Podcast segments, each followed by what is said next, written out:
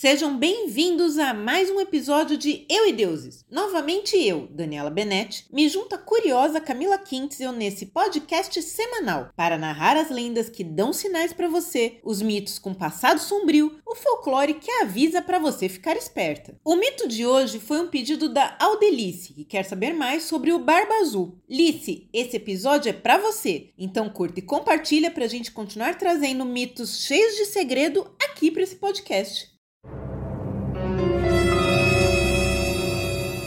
O Barba Azul é um personagem conhecido do folclore europeu e que aparece pela primeira vez na literatura no livro Contos da Mamãe Gansa de Charles Perrault de 1697. Vocês vão achar meio estranho, mas essa história é classificada como um conto de fadas, então já cabe aqui uma explicação. Após a chegada das animações da Disney, o termo conto de fadas passou a ser associado a histórias infantis açucaradas, com uma moral para ensinar as crianças e finais felizes. Mas a verdade é que nem sempre foi assim. Os contos de fadas são, originalmente, histórias da tradição oral que serviam para transmitir conhecimentos e valores culturais de uma geração para outra, trabalhar os diversos sentimentos humanos, do amor ao ódio, e muitas delas envolvem o um núcleo familiar, seja esse núcleo se separando ou a criação de um núcleo familiar. Eles também representam desejos e necessidades humanas, e tudo isso pode ou não ser acompanhado acompanhado de elementos fantásticos. Isso quer dizer que elas não são sempre fofinhas e felizes, porque nem sempre o ensinamento a ser passado sobre a vida é feliz, né? E nem mesmo moral. Sim, existem contos de fadas amorais, com cenas de violência, avisos e lições meio pesadas. E é claro que eu tô explicando tudo isso porque esse é o caso do Barba Azul. Então, agora que vocês já estão preparados para um tipo de contos de fadas diferente, vamos à história. Barba Azul era o apelido de um homem muito rico, um conde, mas também estranho e sinistro, conhecido justamente pela característica incomum de ter a barba azul. Em algumas versões, o Barba Azul é descrito como um homem deformado, desfigurado, que esconde seu rosto com a barba azulada. Em outras, ele é um nobre arrogante, prepotente, que usa sua riqueza e influência para subjugar as mulheres. Seja como for, ele já havia sido casado seis vezes, mas as esposas desapareciam sem explicação e ele estava procurando a próxima. É uma cilada.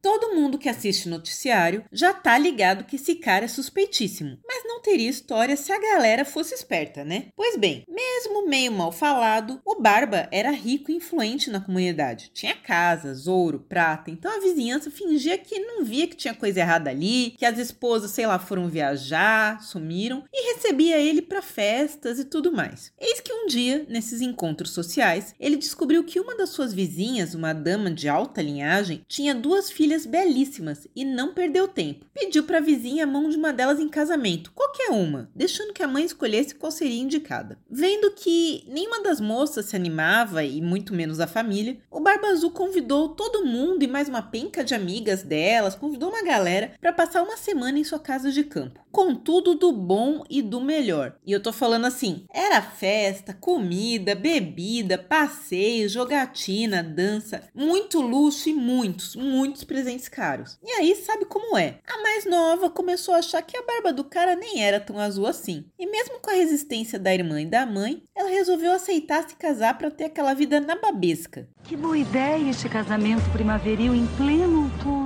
O casamento foi riquíssimo e o casal foi morar no castelo do Barba. Pouco tempo depois, ele anunciou à sua nova esposa que faria uma viagem de negócios e que ela podia ficar bem à vontade para fazer o que quisesse. Ir para o campo, chamar as amigas, olha, se diverte aí, minha filha. E aí entregou um molho de chaves com todas as chaves da casa, inclusive dos cofres de ouro, prata, joias. Só havia um porém: ela não podia, em hipótese nenhuma, usar a chave que abria uma portinha sem importância no fundo da dispensa. Isso era expressamente proibido. E a gente sabe que quando uma coisa é proibida, ela é muito, muito tentadora. A pessoa nem sabia que a portinha existia, mas a partir daí só vai pensar nessa desgraça. Pois bem, o maridão foi viajar e ela chamou a galera para curtir mesmo. As amigas, óbvio, estavam doidas para conferir a casona da gata e tudo mais, mas não queriam visitar enquanto Barba Azul tava lá, né? Então, já que ela chamou e tava com as chaves tudo, ela resolveu fazer aquele clássico tour da casa nova para exibir tudo que nem blogueira hoje gosta de dar close em rede social. Mostrar o closet lotado, móveis finíssimos, joias, acessórios, enfim, ostentação total. Porém, quando ela contou que tinha uma porta que não podia ser aberta, a mulherada comeu o juízo da moça. Tem que abrir, tem que saber o que tem lá dentro. O que, que ele tá te escondendo? Mesmo depois que elas se foram, isso ficou na cabeça dela, óbvio, que já tava pensando na bendita da porta e aí passou a pensar ainda mais, né? A irmã dela, inclusive, também insistiu para que ela abrisse e prometeu ficar ali perto da, da residência, visitar sempre para ficar de olho caso ela precisasse. E aí, óbvio, ela não resistiu, desceu e foi abrir a bendita da porta. Tenho certeza que vocês já adivinharam o que tinha lá, mas bora descrever. Ao abrir, ela no começo não conseguia ver nada, pois o quarto estava escuro. Mas conforme ela entrou e seus olhos se acostumaram à escuridão, ela percebeu que o chão estava pegajoso, com um líquido seco, e que coisas pendiam das paredes. Sim, é o que vocês estão pensando. São os corpos das seis mulheres anteriores do Barba Azul pendurados ali, nesse quarto, e o sangue delas espalhado pelo chão. Sujeito ruim, mente criminal. Agora sim, entre nós, se fosse eu, fazia o quê? Bem, eu não tinha nem casado com esse cara para começar, já tinha achado suspeito. Mas já que chegou aí, eu corria como nunca na vida e avisava a coisa mais parecida com polícia que tivesse na época. Mas é conto de fadas, né, gente? Então o que faz a mocinha? Tranca o quarto de novo e tenta fingir que nada aconteceu. Gênia. Só que quando ela abriu a porta, a chave ficou suja de sangue. E aí não adiantava tentar limpar infeliz com o que fosse, meu filho, sabão, pedra pome, ou raio que o parta. Não saía. Porque, né, vocês sabem, contos de fadas tem que ter um elemento fantástico, tá aí. O sangue não saía da bendita da chave. E aí o Barba Azul voltou e ficou evidente que tinha algo errado, porque a gata estava surtadíssima, assustada e fazendo bem o tipo haja naturalmente, só que não, sabe aquele meme? Então ele pediu as chaves e percebeu que a esposa tremia na hora de entregar e que a chave proibida não estava no molho. Então ele pressionou: "Quero a chave". E ela entregou, relutante, a chave toda manchada de sangue. E ele perguntou sobre a mancha. É a mocinha, claro, né? Não, não sei de nada, eu já estava assim. Ao que ele respondeu: "Pois eu sei de tudo. Você quis entrar no quarto, então agora você vai ficar lá junto com as outras. Deu bem errado, né? Bem, nossa heroína, desesperada, implorou por perdão e por sua vida em vão. Mas o Barba Azul acabou concedendo a ela 15 minutos para rezar antes de morrer, trancada no alto da torre do castelo. De lá, ela avistou a irmã, lembra que ia ficar pelos arredores caso precisasse de ajuda, e pediu para que ela chamasse os irmãos, né? Elas tinham irmãos, para salvá-la. Bem, são os 15 minutos mais longos da vida de alguém, né, galera? E ao fim, sem ver sinal de esperança, a pobre já tá vendo o Barba Azul entrando pela porta para matá-la com uma espada. E olha que incrível, seus irmãos aparecem e matam o maluco do Barba Azul. Coincidência? Acho que não! Com a morte desse psicopata, a moça ficou riquíssima e usou o dinheiro para deixar seus irmãos bem arranjados na vida. Casar bem a irmã, né, dar um dote e arranjar um marido simpático para ela mesma e voltar a ter uma vida normal. Bem, dizem que o conto foi inspirado em personagens históricos, sendo mais conhecido o nobre bretão do século XV, Gilles de Raie, que abusou e assassinou dezenas de crianças. Outra possível inspiração seria uma obra de São Gildas, proeminente membro da Igreja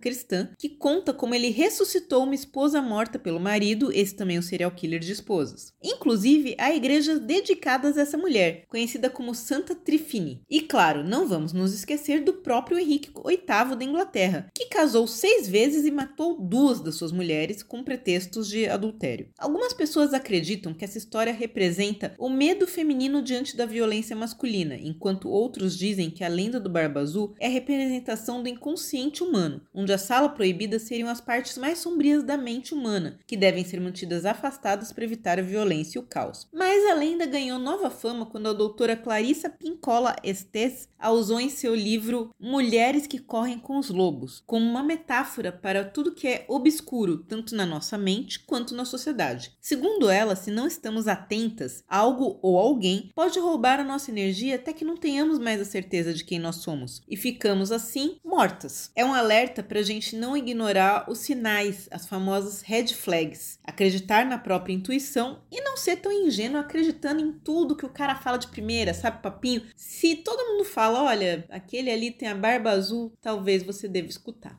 De ser doida! E esse foi mais um episódio de Eu e Deuses, seu podcast semanal de mitologias, todas as quintas no seu agregador de podcast favorito, no nosso canal no YouTube e também no nosso site euideuses.com.br. Se você gostou, mande seus recados e pedidos para contato@euideuses.com.br ou se preferir, faça como a maioria, apareça nas nossas redes sociais para trocar uma ideia: Facebook, Instagram, YouTube. Recadinhos: o João Carlos, nosso amigo Joca, disse que amou saber mais sobre as fúrias e que ia pesquisar sobre elas. É isso aí, Joca. Como a gente sempre diz, vai ler uns livros. A Aisha gostou do episódio da perna cabeluda e disse que a irmã dela era dessas crianças que tinha medo lá em Pernambuco. Além disso, ela mandou mais um pedido para nossa listinha e pode deixar que tá anotado. Obrigada a todo mundo que curtiu. Beca Gomes, Mestre Napoleão Maia, Will Chagas, Miliane Arc Design, Eni Lima, Bigode Neto, Erika Schmir, João Vitor e muitos outros. Como sempre, a gente pede, se você gostou, compartilhe com os amigos, ajude a divulgar o podcast, que isso ajuda a gente gente a crescer e continuar no ar. E fica aquela dica para você ter a chave para qualquer segredo. Vai ler uns livros. Até o próximo Eu e Deuses. Bye bye. Fugiu de Paris pra cá, cansou de matar por lá. Beijou, gostou, casou, matou, escapou.